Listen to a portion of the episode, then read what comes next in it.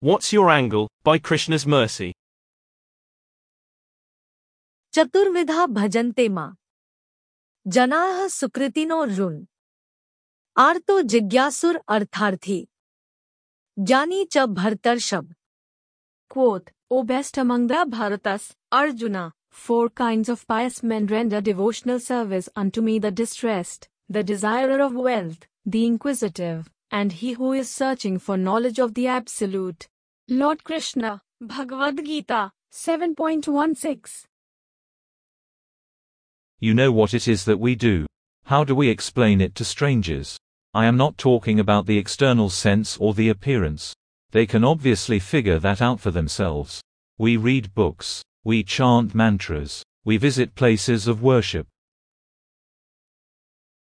We might have one in the corner of a room in the house. We light incense sticks and then wave them around. We cut up fresh flowers and place them on an offering plate.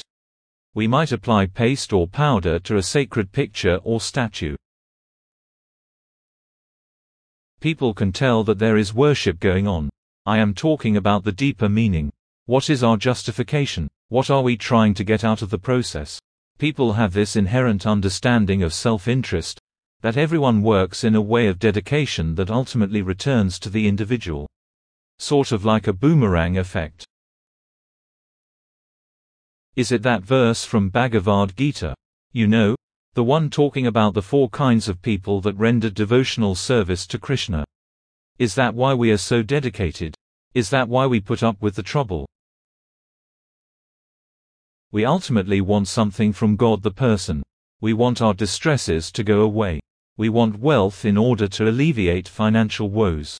We are inquisitive or we want further knowledge of that which is beyond birth and death. Is that how we would explain the process to others? Tell them to turn to that page in the book. There is actually no perfect equivalent to justification in pure bhakti. It is simply impossible to explain to someone who is embodied, who views the world with the dualities rooted in I and mine.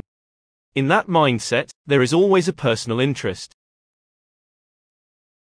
One could perhaps compare to the selfless parent, who works hard day and night in order to support their children.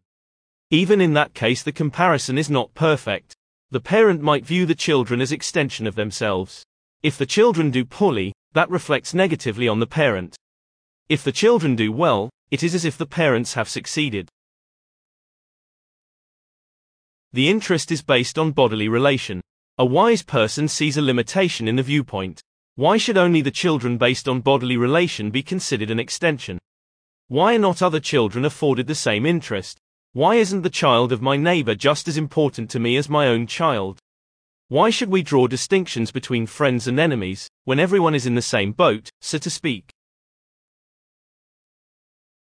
Sayyadan Uvrata Punsa पशुबुद्धिर्विभिद्यते अन्य एष तथान्योहम् इति भेदगतास्ति Quote, When the Supreme Personality of Godhead is pleased with the living entity because of his devotional service, one becomes a Pandita and does not make distinctions between enemies, friends, and himself. Intelligently, he then thinks, every one of us is an eternal servant of God, and therefore we are not different from one another. Prahlada Maharaj, Srimad Bhagavatam, 7512. Every person's story is different, but the resulting dedication in Bhakti Yoga, the steadfastness to the vow, Dridhavrata, is often due to gratefulness. The individual compares their devotional life to how they lived before. They remember just how miserable they were. They view the worship as a way to give thanks. They forever appreciate what others have done for them. They consider saintly people to be the only true well wishers, since they sacrificed everything in order that others may be rescued from the cycle of birth and death. The devotee remembers the many struggles due to ignorance. They have an abundance of scars in the form of terrible memories. They never want to be that hopeless again. They know that the saintly people saved them.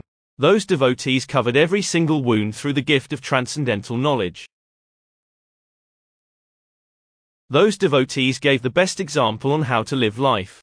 The affected individual then wants to repay the favor. They want to make it known that their friends did everything for them. They want to at least be able to show appreciation, in whatever way possible.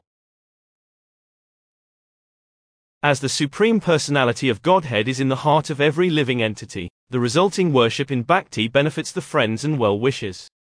Those people who help me receive credit through the direct worship of God. My life becomes a symbol of sacrifice, but I could not do anything on my own. I was utterly incapable, but my friends lifted me up. For that favor, I will work as hard as I can, day and night, in order to honor their sacrifice. In closing, friend and enemy line to draw, judging based on merit and flaw, but in devotion seeing not the division, freeing that transcendental vision, such that the best well wisher to be, one who symbol of sacrifice is he.